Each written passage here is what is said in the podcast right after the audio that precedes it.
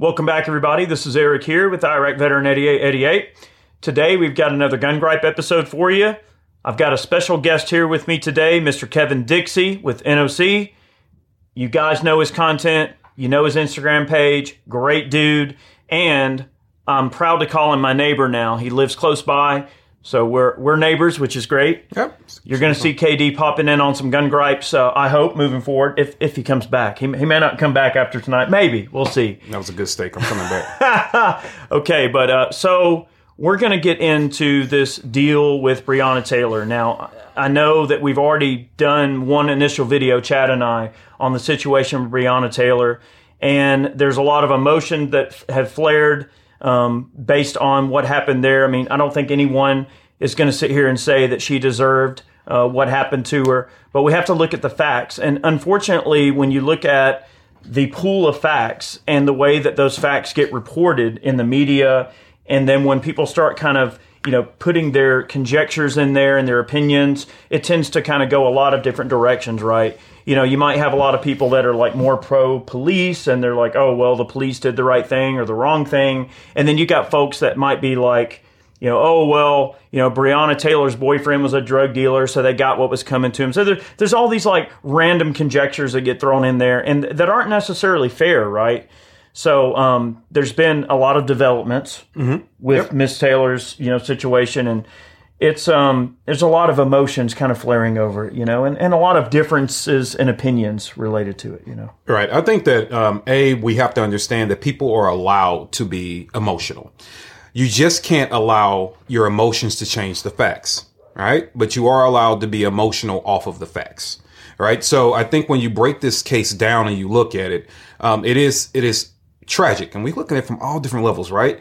Uh, but it's tragic that that young lady had to lose her life. Now, we also are presented with the facts that the state is presenting to us, right? So we have to also understand we're going off what's presented to the public as fact.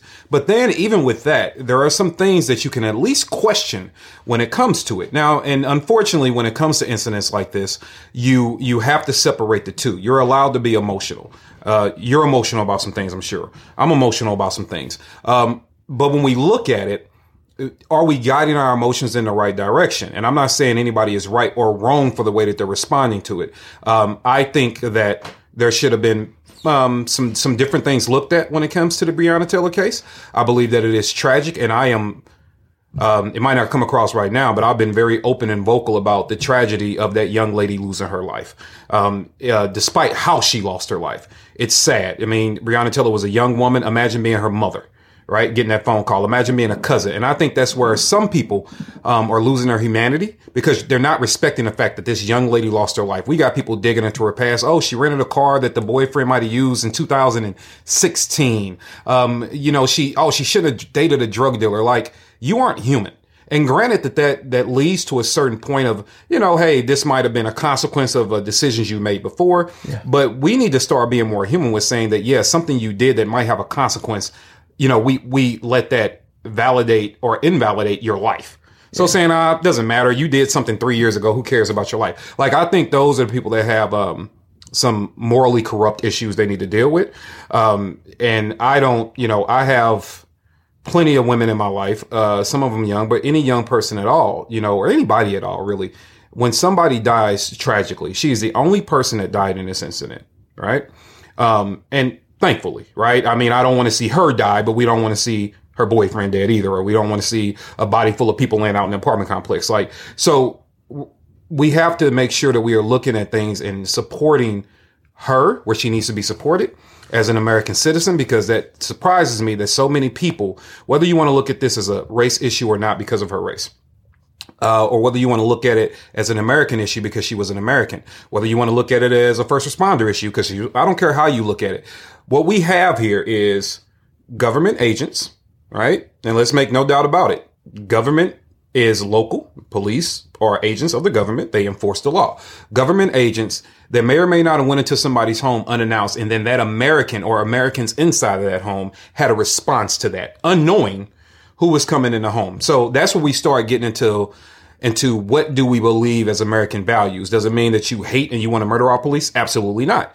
But does it mean that there is a responsibility if you're going to dig into her past and try to make sure her past can validate her life, then we also, which I think is a horrible thing to do, we also have to make sure we are holding law enforcement accountable to make sure that they did the right thing because we also in support of whatever you want to call it, you can't you don't want a world where it's okay for the the cops or the feds to enter your home, you not know about it, and then you're charged for defending your property, right? What kind of precedent do you want to set here? You know, it's Well- very important to look at it. And I, I think that, and and I can catch flack for this. I don't care. But just because someone dated a drug dealer doesn't invalidate their life. Okay, you know, love is a blind thing, right? When we're mm-hmm. put in these situations, you you will do things. Uh, that probably are, are slightly outside of character. And it's not for me to judge someone's character as to being positive or negative. All we can do is look at the particular situation. And, you know, in our initial video on Breonna Taylor, of, of course, we, we don't want to see a position where someone gets hurt. I mean, she was a first responder. So there there is that sort of you know area that gets crossed right where you know if you are pro police or if you are pro firefighter and first responder it's like well that's a double whammy right because now you've got a fellow first responder who has unfortunately gotten themselves mixed up into a very bad situation and unfortunately it resulted in her death and you know, no matter how you look at the situation of drug culture or whether or not someone should have kept that sort of company, all of those things are irrelevant. We have to look at the situation and as it unfolded and everything. And I don't think that there's a red blooded American in this entire country that uh, had someone approach their home at night and unannounced and come in of course you're going to you know perceive that as a threat because obviously someone's not supposed to be in your home right? Um, that's why we saw the charge against the boyfriend get dropped right? So had the police had this golden goose uh, this golden egg that the golden goose drops that they could go crack it open and go well, here we go. We've got a bunch of people saying that we announced our entry and everything. Well, then wouldn't that charge stand, right? So it's like the charge got dropped because they knew that they didn't follow the correct protocol in entering uh, the abodement. And you and you and that's and, and that's a great point because think about it. If you have somebody who shoots a cop and they admit to shooting the cop, case closed. You're you're you're cooked. You're done, right? Because Kenneth admitted that yeah, I'm the one that pulled the trigger. I'm the one that placed the shot. However, he also placed a 911 call to state that there was some unknown person or persons outside of his home. So we have to have to know that at that moment he couldn't have known that, right? Because why would you call the police on the police if you knew the police were coming through your door, right? You would assume that 911 is not going to be on your side because if there's an active warrant to come to your house inside of your house, they're coming in. Right. And they would know anyway that the cops are there to begin with. Exactly. Right. So when we have this situation where we have the sergeant went through the door first, right? Uh, from the last reports, uh, roughly three three officers, I believe, went to the home. There might have been more. I know there was some support staff, but roughly three officers uh, went to enter the home. So when you go in, in, into the front door, and what America needs to slow down is realize this: this isn't isn't even about being pro cop, anti cop, anything. You're at home. It's whatever hours of the night. There's a noise outside of your door. Anybody we talk to that owns a firearm would say, I'm going to get ready for if that noise comes inside, right? You get a boom, boom, your door comes crashing down. You fire at the threat because clearly you can see something, silhouette, something. You fire at the threat that's coming into your home un, um, unwanted. And if the police clearly had, they said they got one from last reports, and this stuff is all fluid, so it could definitely be changing now as we talk there were basically 10 or 11 people that live in close proximity that said we didn't hear. There was Kenneth Walker. Breonna's not here to give her side of it. Kenneth Walker stated he didn't hear, which is why he shot, which is why he dialed 911. And then you got this one witness on this side that says, well, I did hear them. Well, what did they hear? Did they hear some conversation? Did they see you? So now they say that they heard you because they laid eyes on you and now they kind of know you're out there, where they outside smoking a cigarette and they saw you get out the car. Like, what's the story there? However, if you had reversed those numbers, if you had 11 people saying, we heard them yelling and announcing, and that cop went in that front door, Kenneth Walker would still be in prison now. Because they're going to say, no, you knew. So we have to question, even if it is a fact that there is one individual that says, Yeah, I heard them announce. There are 11 people that said they didn't. Why did, it's just a question. If you were shooting a cop, especially in this climate, and you were wrong for doing it, and you admitted to actually shooting them, why would the state drop the charge? And it's because they don't have conclusive evidence. The prosecuting attorney let him out because it's like, we don't have the evidence. The cops didn't drop that charge.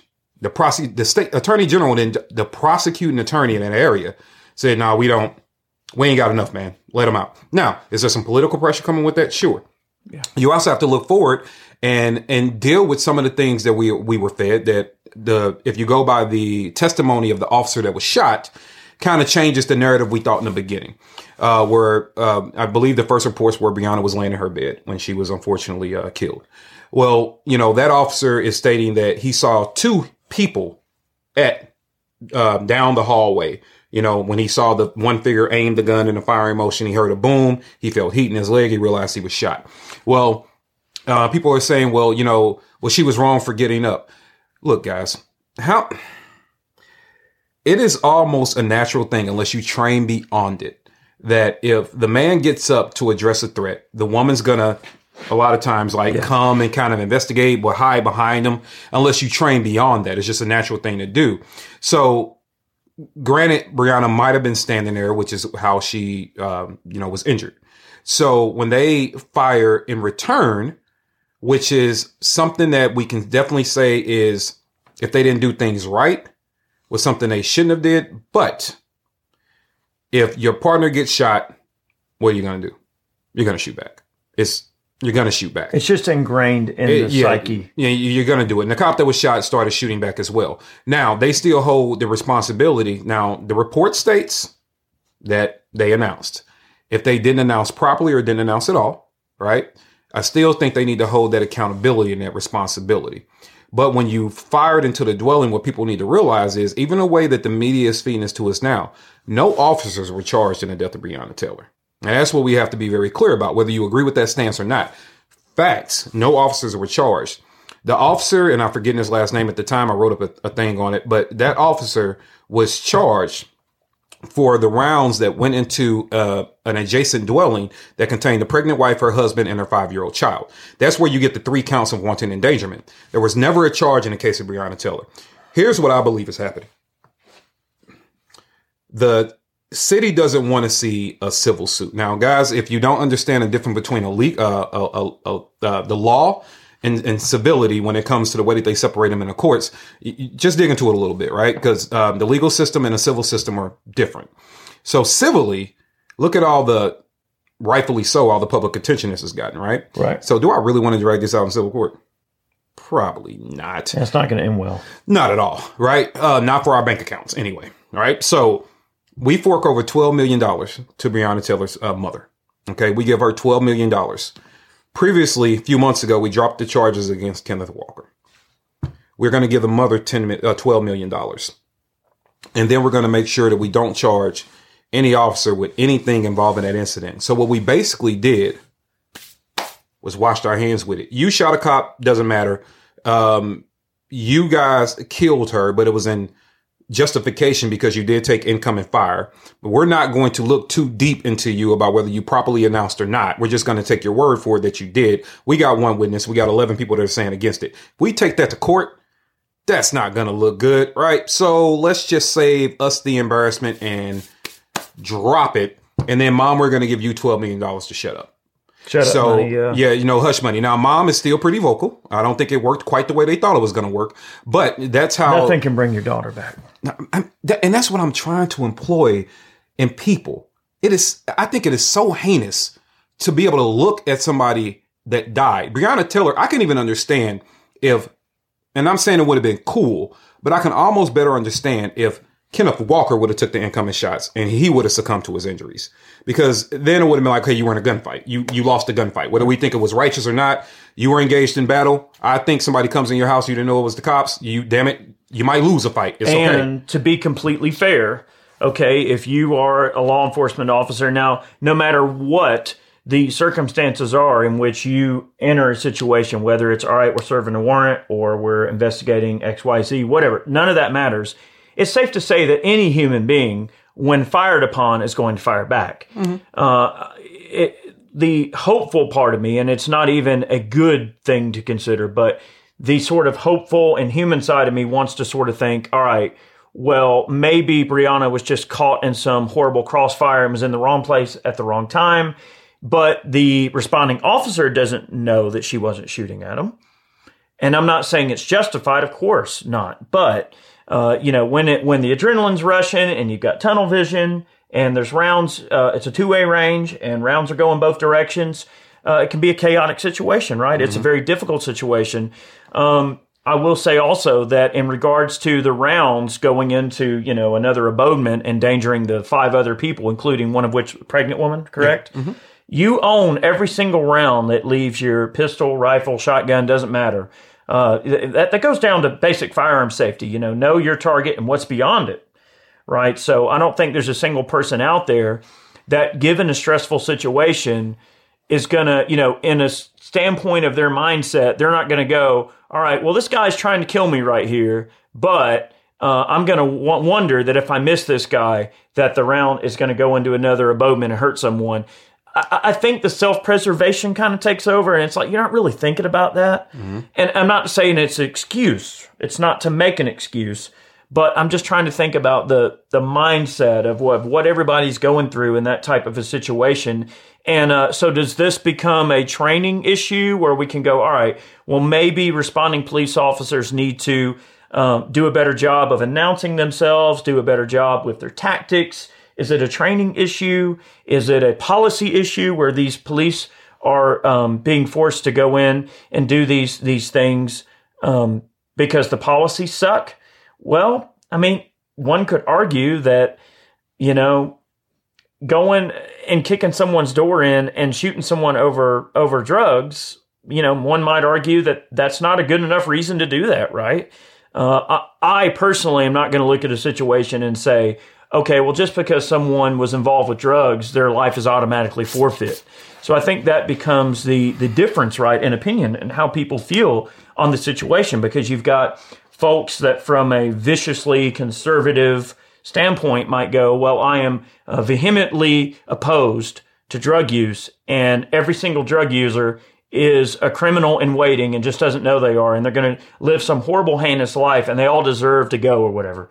There's people that are going to think that way, right? There's nothing that can escape that type of ideology in terms of how they approach folks that live within that sphere.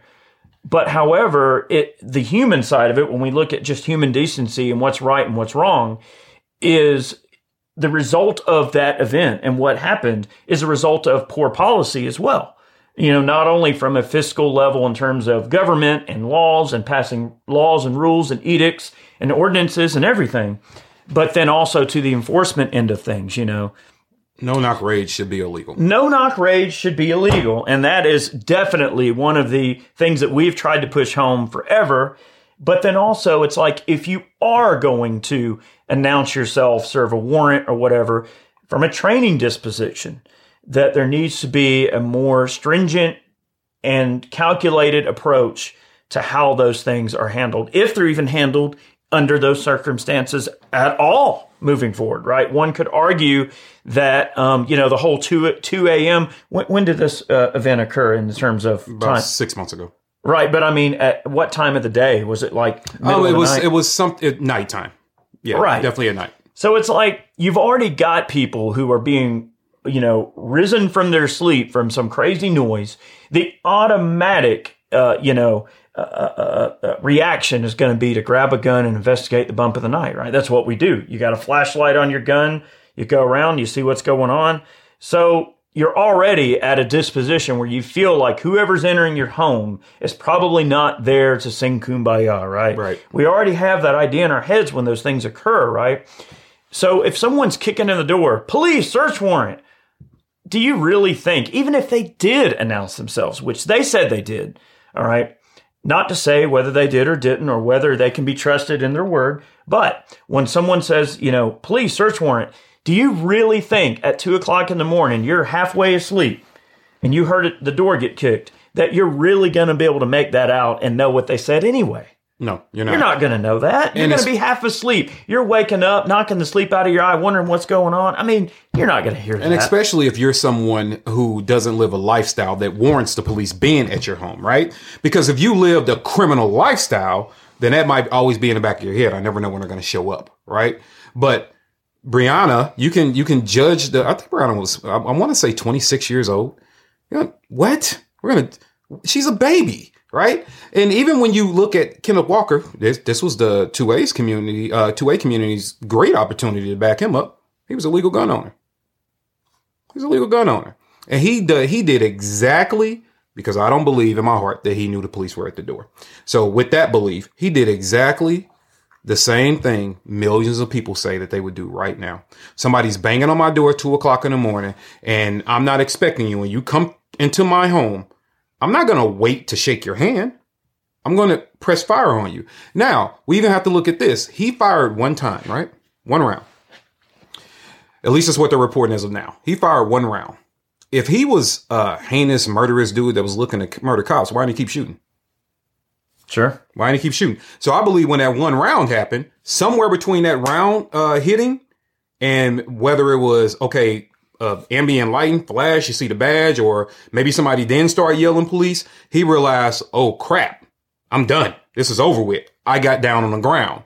Um, and because they said he was in a, he was laying down on the ground as the shots were incoming. Now I don't know how true that is, but that's what the report says. So maybe Breonna didn't move fast enough and you know unfortunately she was struck so even even then that guy seemed to realize oh crap this okay okay i didn't know let me quit let me quit let me get out of this right and i hope that we make it through it and all you can do is at that time if you're not a person that's looking to hurt anybody is lay down and you know he's not a he's not a trained professional that knew to grab her to the ground too right most people will say that should have been instinctive well Okay, a lot of things should be instinctive, um, and I'm not going to de- uh, demonize him. Right? It was just it was a perfect storm of of bad situations. It was a perfect storm of bad situations, and now we have That started from bad policy. Exactly started from bad policy. You know, and they were even said they got the approval to do the no knock, and what they are saying is that a commander uh, overrode and said that you must announce. So it seems like to me you're really trying to clean a lot of stuff up. So you got you got a warrant for a no knock, but you're claiming before you actually went out to do to execute the uh, the the raid or whatever. You're you're stating that oh a commander you know called an audible and said that now you must announce. What, the, There's a SOP for a reason. where the hell did that come from? E- Every police department, military unit has SOPs. Yeah. You have SOPs for a reason. Like when all else fails, refer to the SOP. That's what it's for. It's standard operating procedure. I mean, that's just what it is. So it is, is it is in my belief, even with looking at the facts, I, I do not ignore the facts in the case. One, let's start off with this: Breonna Taylor should be alive, and somebody sh- somebody should be responsible for that young lady losing her life. Two, the facts is laid out by the state. You can look at that and say, okay, it seems to me, especially with the one witness versus the 11 witnesses, and you're not charging Kenneth Walker, it seems to me that you realize that's a losing fight. So, Kenneth Walker, let's face facts. I've dealt with prisoners a long time. If you are looking at attempted murder on a law enforcement officer, you're hearing what kind of time that comes with, like, right? And then they open the doors and let you out. You're probably done with this. Like, oh, I'm free. I don't want anything else. I'm good. I'm, I'm, I'm done, right? Because I went from facing 25 to life to free. Okay, I'm going to take that. yeah, they're going to walk away from Yeah, that. you're going to walk Yeah. away from it because it's intimidating as hell, right? Um, and then you you you look at the officers who, you know, I, I don't I don't believe tactically did all the right things. Um, but yeah, they're gonna they take incoming fire. They're gonna fire back. That's that's gonna be a response. Um, and then you look, unfortunately, Breonna loses her life as a consequence of that. And then mom, boyfriend's freed, mom is paid. Right. And I'm not saying mom's being paid off because mom is still very vocal. Um, but mom is paid as a way to try to calm her down. We're going to let all the cops go. We're not going to charge anybody with this incident, including Kenneth Walker. But we're going to charge this third officer with the fact that the rounds went into an adjacent dwelling, and you're going to be charged basically what I call reckless endangerment, wanton endangerment, and that's going to be it. Um, from what I heard, even some rounds went into some other units or whatever, but he wasn't charged for whatever reason, which is fine. Uh, however, even when you look at the want, the wanton endangerment, the wanton endangerment, it carries a, a maximum sentence of five years, a minimum of one.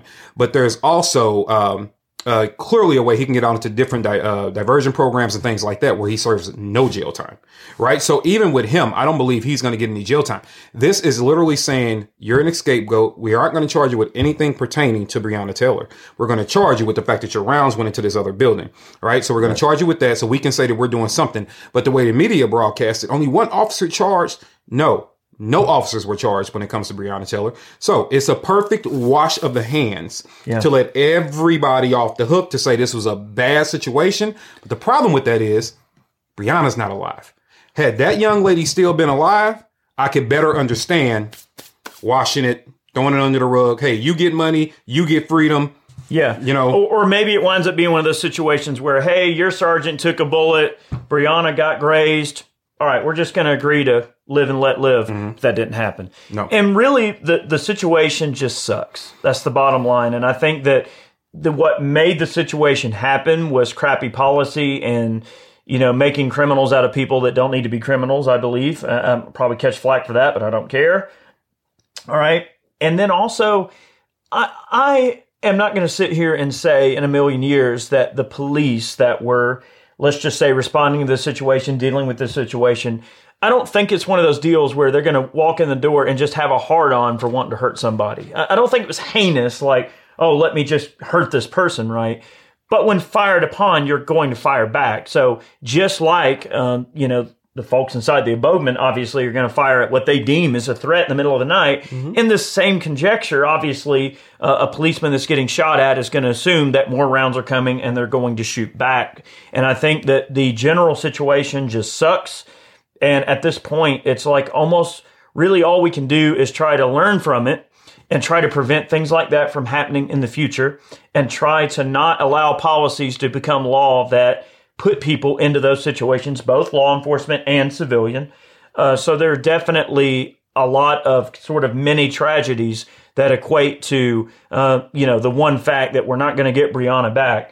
But how do we make what happened uh, not happen again? And I think that's the most important thing to look at, sort of moving forward. Is is you know, is it a training disposition? You know, obviously we probably need to do away with no knock warrants, no knock raids. Um, one could argue that you know not no knock warrants and and those types of police actions. It, it's it's to make the survivability of the police officer higher right? Uh, by having an unannounced visit so to speak. But I feel like you're you're you're injecting a little bit more danger into the situation than you really you know realize. It's like if you've got a warrant to talk to this person and honestly you're more qualified to discuss law enforcement background than I am but from my perspective remember this is all perspective. Mm-hmm. Not necessarily you know i'm not claiming to be you know the guy on this but from my perspective is why if you've got a warrant why couldn't you just tail the guy into town and pick him up in a parking lot somewhere? Or you know do it in a position where you're really you're you're still a little vulnerable and you're not going to try any bullcrap but you're also sort of just in a, in a regular environment. Like I don't know, Well, the grocery crazy store part, parking lot. The crazy or- part is the main target had already been apprehended. They had a warrant for two locations. He had already been apprehended. And here's where I would challenge the American people to, to use a little bit of reason while they're trying to slaughter this young lady in her untimely death.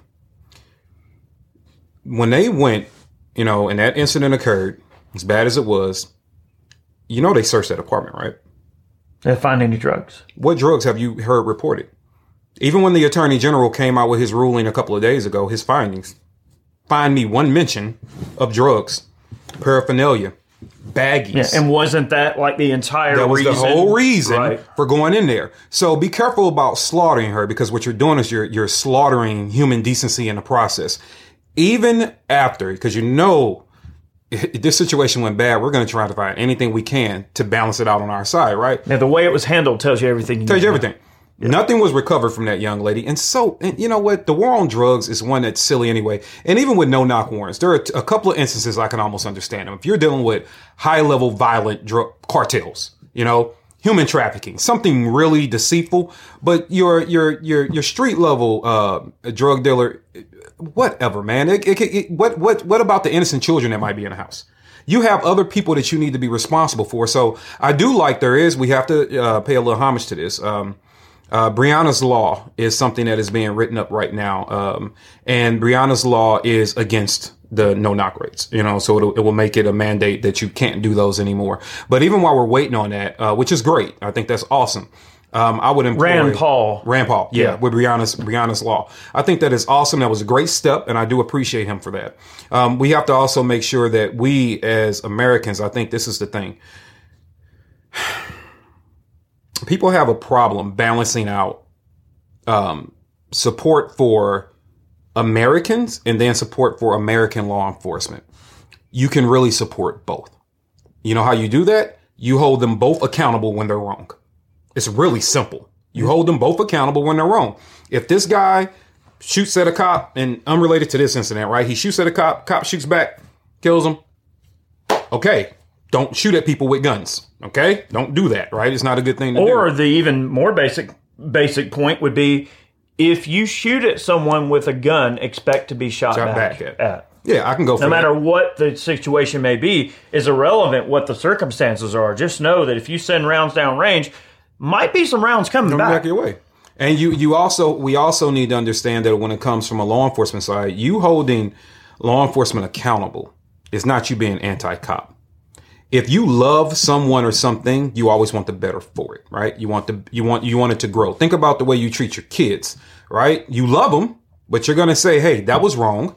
And you need to take corrective action to make that, make sure that doesn't happen again. And it's the same situation hey, I support you, but that's jacked up. We need to do better. We can't have that, right? And so I don't, I don't understand why people can't get to the notion of, or the, the understanding of, you can be pro law enforcement and pro the average everyday American by holding them both accountable, but making excuses when you have government agents coming inside of your home. What was the young man's name? Um, he was uh, unfortunately killed last year. I think it was due to a, a, a red flag law. Duncan Lemp. Duncan Lemp, that young man, same kind of situation, right? Like we have to be able to look at, are you okay while you're making excuses?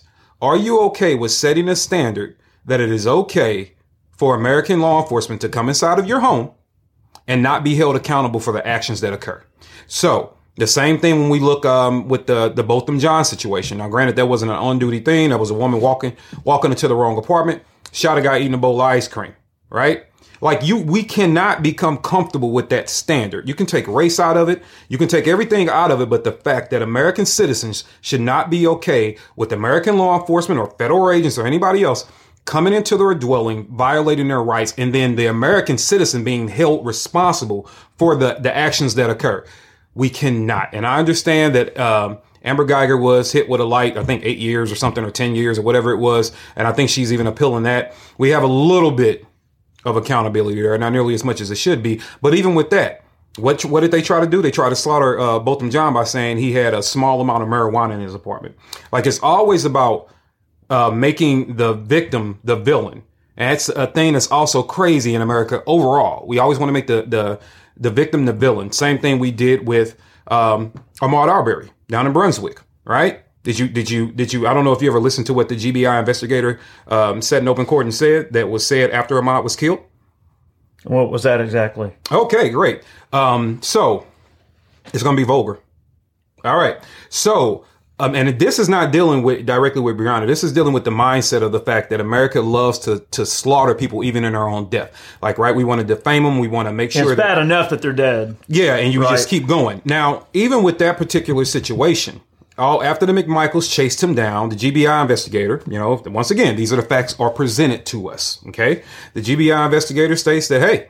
Um, Greg McMichael, the elder McMichael, stated that he did not see Ahmaud Arbery, in fact, committing any crime. He just looked suspicious.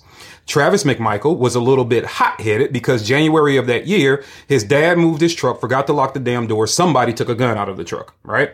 So he's already like on neighborhood watch high alert, right? 'Cause Sort of a disposition towards anything that can be taken, yeah, that right. way. So they chase him down. All right, William Brody joins the little charade, and they're they're they're chasing him down, corralling him. Greg hops in the back of the truck. So I'm this dude. I'm this young black kid in the in the South, and I got you know um, three white guys chasing me in pickup trucks, one standing in the bed. Imagine that. Imagine that amount of fear that's going through your damn head. And then America is all like, well, he was a criminal. He was arrested for carrying a gun at 19, but yet we turn around and defend uh, Kyle Rittenhouse for carrying a gun at 17. But I digress. But he was arrested for carrying a gun at 19 years old. Cool. He was arrested. He was charged. He served his little time. He did what he did. Then he was involved in another incident with the police on camera, um, a slight resistance, but they wound up letting him go. And then he had an incident with some stolen property out of Walmart or whatever. But not not a murderous, rampageous, crazy criminal, right? But America goes through his history and says, well, look at these things he did. And he was jogging with the wrong stuff up. So they just go slaughtering this kid. Okay, cool. But when the facts come out, so you did all that. But when the facts come out, after he was shot and killed, when he de- decided to fight for his life, which we tell people to do all the time, try to avoid it, but if you got to fight, you got to fight. Travis McMichael, and this is per William Brody, this is per the guy that was recording the video says when he ended the video, Travis McMichael was stepping over or looking down at the body of Ahmaud Arbery and yells, nigger. And America only goes to talk about the kind of shoes he was wearing and what he did in the past. That's what the that's what the majority of Americans did. Or they did not come back with the same energy and say that, you know what, the kid didn't commit a crime. Uh, we even have one of the guys that chased him down admitting to that. Then you don't come back and say, you know what, America, we're sorry that this young man was killed. I was wrong. I should, it didn't matter what he did before. The young man had nothing going in. And then on top of that, Travis McMichael, you know, feds are going to, you don't want the feds in your business. The feds start no, digging definitely, through. definitely don't want the feds, feds in, your business. business. They start digging through his social media. Guess what they find? They find, uh, I guess he was in a Coast Guard. Um, and they find um, a comment that he leaves to a buddy on some kind of forum that says, hey, Guess what? You know the uh, best part about being whatever kind of boat he was on. Uh, the best part about this, and guy was like, "What?" He was like, "I don't have to deal with any uh, niggers." So this dude has a history of the way that he feels about people, and then he murders a young black kid. And America was so busy slaughtering them. You got all these conservative types that are out there, you know, uh, you know, going at this kid and trying to, you know, make him look like a, a buffoon and somebody that deserved to be murdered. But even with that situation, when we had somebody outrightly do something wrong, America decided to side on the fact that the people they viewed as being lawful gun owners that could do no wrong. And that's why we have another cultural issue in this country. Because you got a lot of people looking at Ahmaud like, I'm not saying the kid was a perfect kid, but does that warrant his death? Does that warrant yeah. somebody standing over his body, calling him a while he's bleeding on the ground dying? Being, you know, being imperfect is not a death sentence. No. Right, and, and I don't think anyone would ever refute that. We'll be dead right now. When, uh, yeah, exactly. and so when we look at the situation, um, backtracking just a tiny amount to Breonna and and also, you know, Ahmaud Arbery, is when you look at you know these situations, right? And we look at holding the police accountable, holding each other accountable, you know, holding each situation accountable. As you like the what you mentioned about someone being slaughtered even in their death Mm-hmm. That resonates and that means a lot. I feel like there's also a really important component to the entire equation that people tend to not think about. And that is you need to look within before you start looking at other people, right? You need to look at your lifestyle, your life, your decisions. You need to own the decisions that you make in your everyday life.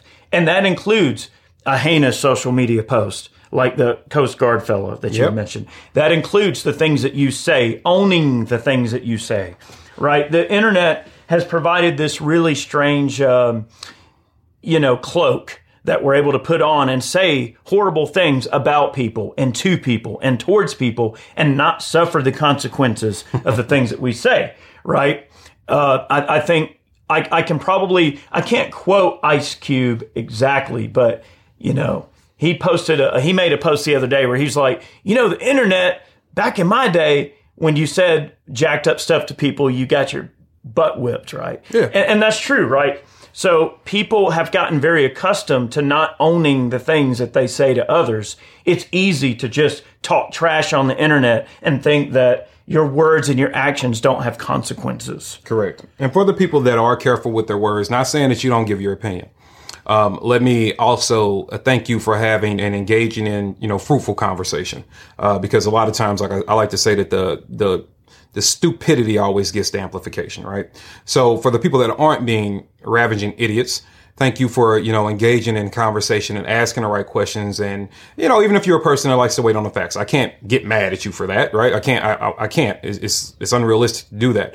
However, um, for the people that are using um, this medium as a way to cause more havoc, um, just realize that this is the same country you can't claim to love, and you could also be causing some of the pain. Just realize that, right? Because I think we need to get to a point, even with the Ahmaud situation, the the thing that gets swept up under the rug is the fact that you know, Greg McMichael was able to use his influence in law enforcement to almost get this thing swept up under the rug where we never heard about it, right? Which was like my biggest thing with it. The officer that even showed up on scene wanted to arrest the McMichaels. The responding officer wanted to arrest them, but yet because he's buddy buddies with the prosecuting attorney, it goes away until it gets to the state level. You two prosecuting attorneys that turned it down saying they're all good. Then all of a sudden the GBI gets involved at the state level when you can't sweep it under the rug anymore when it gets national attention.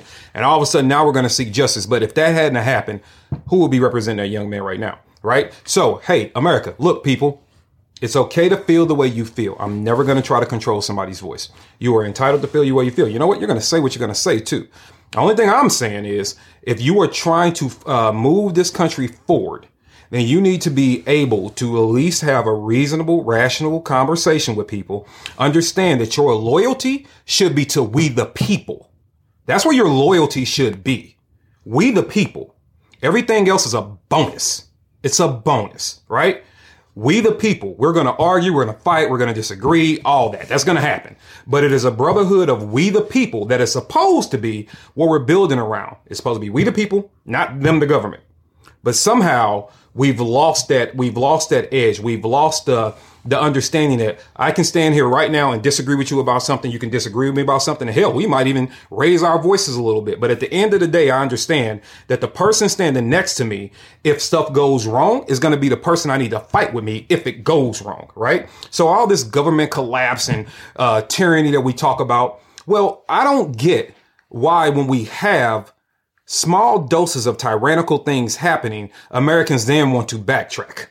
They want to then say, well, now you want to make excuses for the tyranny. You want to make excuses for it. But you're also, we're also the same people that are saying, no, when it happens, this is what we're going to do in response because we stand next to each other. Really? And as soon as something happens, you separate yourself.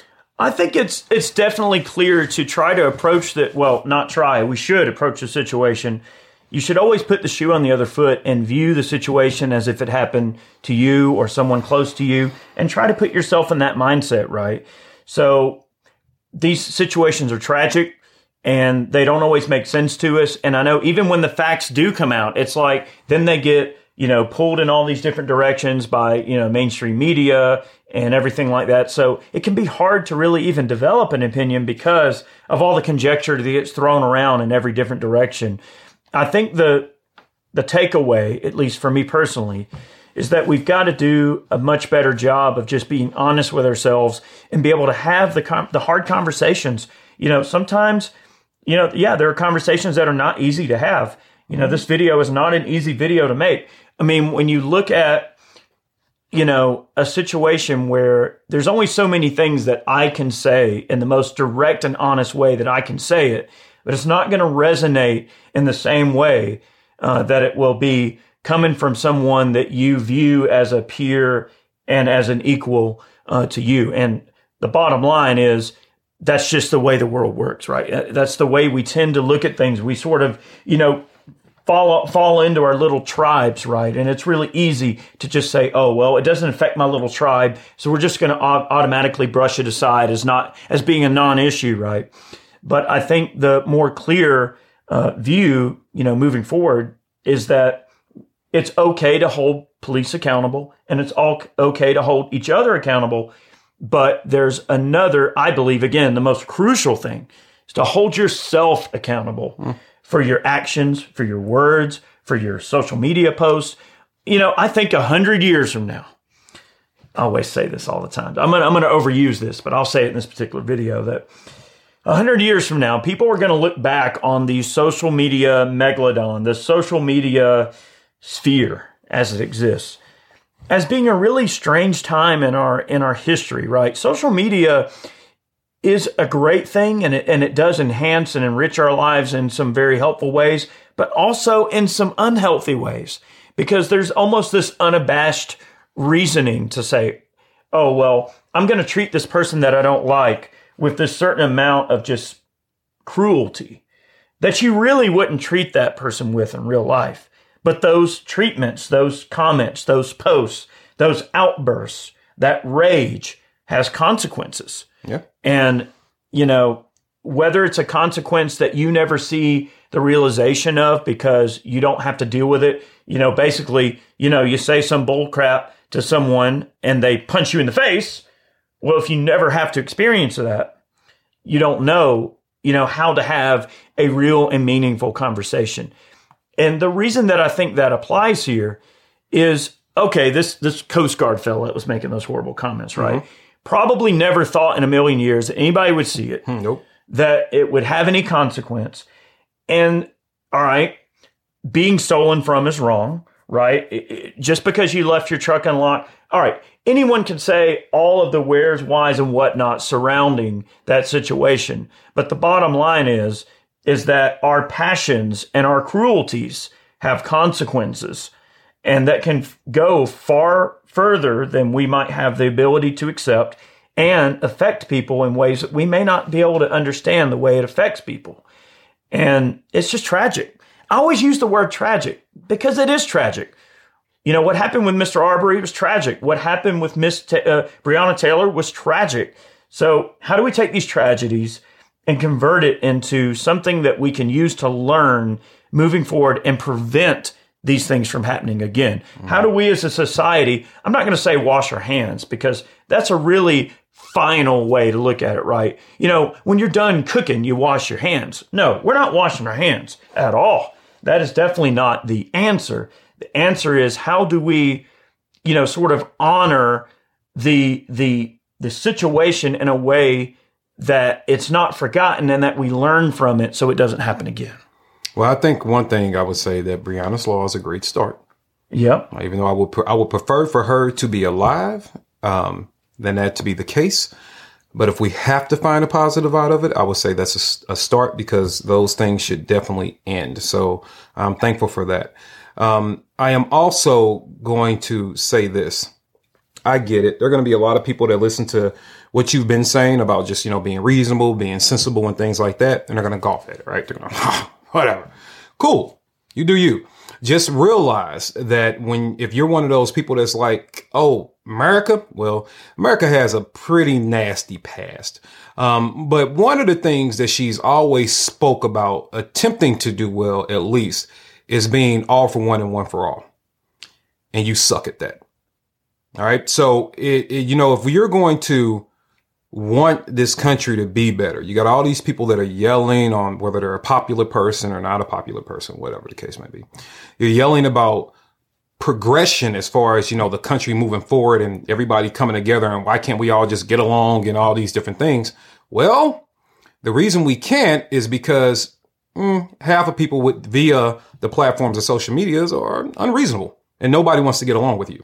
Um, you can't really have a conversation. That's the reason why I say Yeah. we can deal with the facts and then I can also separate this is how I emotionally feel, but my emotions don't change the facts. And you notice that KD didn't say anything about which political side of the coin Nope. that those divisions exist on, that they exist intrinsically within the confines of our society, and you never know when it's going to rear its ugly head. I don't. I look, man. Everybody that knows me knows that I'm not doing this whole political identity thing. If you want to identify as something, I don't care what hyphen you put in front of it, right? I don't care what hyphen. But if it ends with American, then uh, those my people, right? So those are the people that I have to live with every day. Those are the people that I have to be involved with, and I don't like some of y'all. some of y'all don't like me. And guess what? That's who I have to live with every day. That is, those are the, the cards that I've been dealt in life. So I am trying to do better at living amongst people that I have to be involved with. And what I understand is that, hey, it's supposed to be us from an elementary level, us, we the people, making sure we keep them, the government in line. So be very careful when you start providing excuses for tyranny I agree. because that's what you're doing, right? And, and look at this. How many? It was a red flag situation, but kind of the same thing about police coming in your house unwanted and things like that. Uh, Whiskey Warrior, Alex Booth, five five six. Remember the guy in, in the apartment, the garage apartment in New York, and he was like, "Hey, I got the red coat surrounding me with his plate carrier on and all that." Yeah. Um, you had people I'm not going to say with the information they were provided with at the time. I'm not going to say they were wrong or right. Um, but you had people like, you had people driving up there. I one guy send me an entire video of his entire drive up there. And the only thing I could say is, hey, yo, let's let don't show up and get to like shooting at the cops. Like, you know, like don't do that. Just, just don't do that. Um, but you have people riding up there. This dude, even his social media grew from uh, nothing, a thousand to what, 155 something thousand in less than a day because everybody wanted to back him up.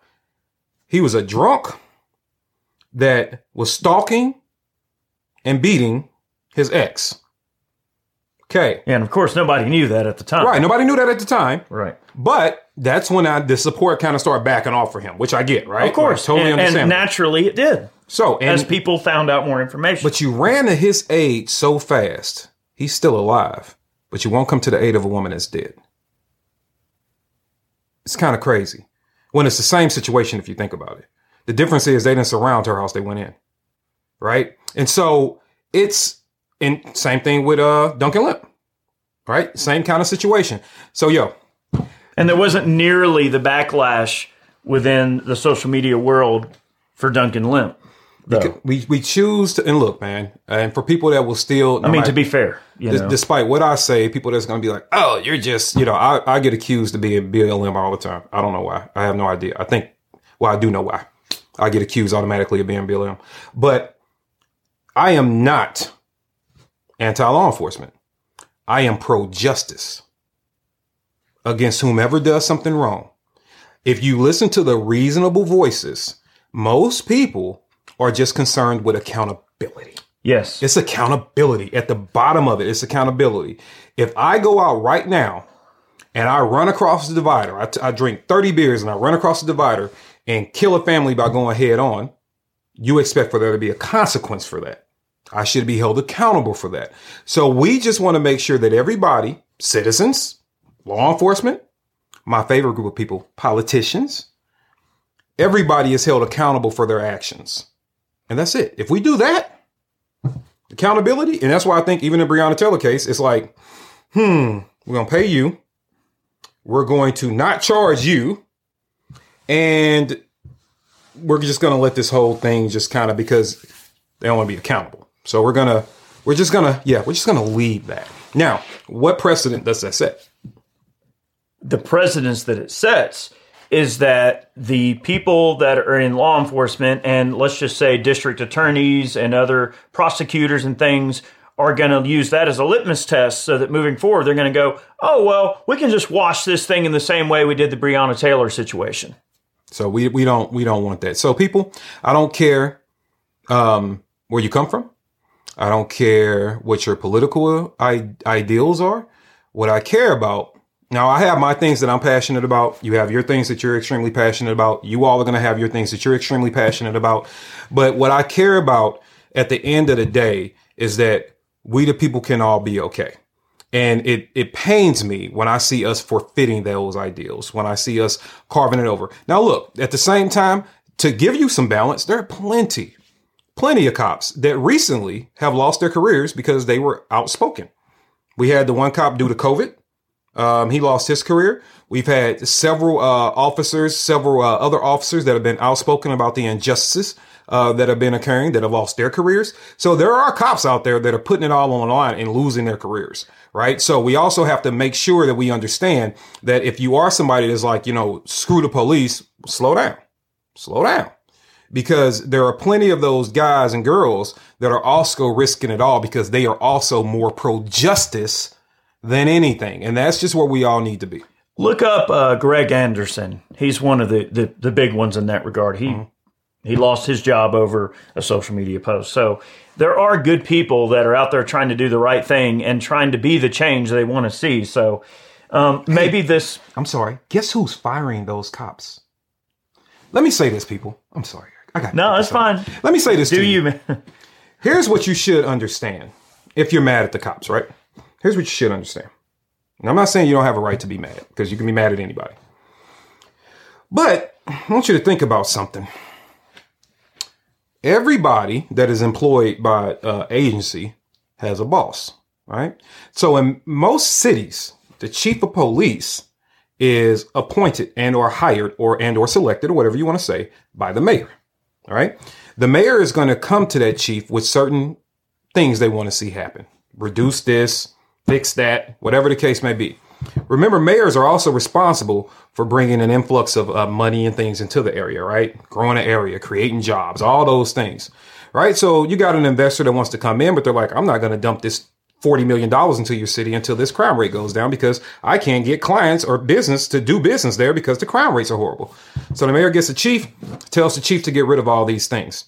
The chief then passes that down to his command staff. Command staff sends it to sergeant. Sergeant say it at roll call and then hold you accountable therefore. So while you're mad at the cops, I'm not saying whether you're justified or not. That's irrelevant. Understand who's giving them the directives. So what you need to do is climb your butt right back up the chain and at least stop at that city mayor and understand what they told law enforcement to do, what pressure they put on law enforcement to bring back. Because what they're doing is they're throwing a rock and they're hiding. What they're going to do is, hey, Go do this, chief. Figure it out. Get sure. it done, right? Because I got pressure on me. I want to keep my job. Go get it done. What happens is that street cop does something and then are like, well, I can sacrifice one of you. So the politician then helps throw that cop up under the bus, right? At the same time, it's that politician that gave the directives that flowed downhill. So just remember this. You can be mad at the person on the ground, but who gave them the direction? Who set them out? Who started that downhill roll? Who did that? It's going to be your politicians. Guess what? They're the ones that are responsible. Guess what? They're the ones that are putting pressure on those people. You ever said, I don't know if anybody's ever been employed by a city. I have. Trust me, the political pressure sucks. It sucks, right? But these are the directives they are pushing downhill. But you know what? We jump right by them. We don't pay any attention to them because they get out there with this lovely letter like, I can't believe it happened. Oh, I can't believe that this occurred. But you're the person that started it, right? You're just have throwing this guy up under the bus or these people up under the bus to preserve face. But we need to start realizing that I don't care what side of the political aisle you're on. When you get mad in a certain area about the policies that are going on, I want you to remember something. Policy, okay? A lot of policies and or laws or whatever you want to call them are written by politicians. The police enforce the policy. They are the enforcement of the policy written by the politicians. So be mad over here. That's fine. But I need you to make sure you climb right back up that ladder and get to the source. Remember that. I'm, I, just, I just wanted to say that. Remember that. I think that's a great point, KD. And I'll just add, you know, that when you wash the politics away from the situation, there's still a human being under that uniform and no amount of and and maybe this is we might be slightly off on this, but I still feel that there's still a human being under that uniform with his own morals and values and principles, and you know right from wrong, and nothing's ever going to change that. And there's always that thought in the back of your mind that is what you're about to do right? Do you really know that it's right in your heart before you do it? We still have that ability. Just because some overseer says do this doesn't necessarily mean that you still don't stop being a human being. Correct. Like you shouldn't be kneeling on somebody's neck for almost nine minutes, stuff like that. Absolutely.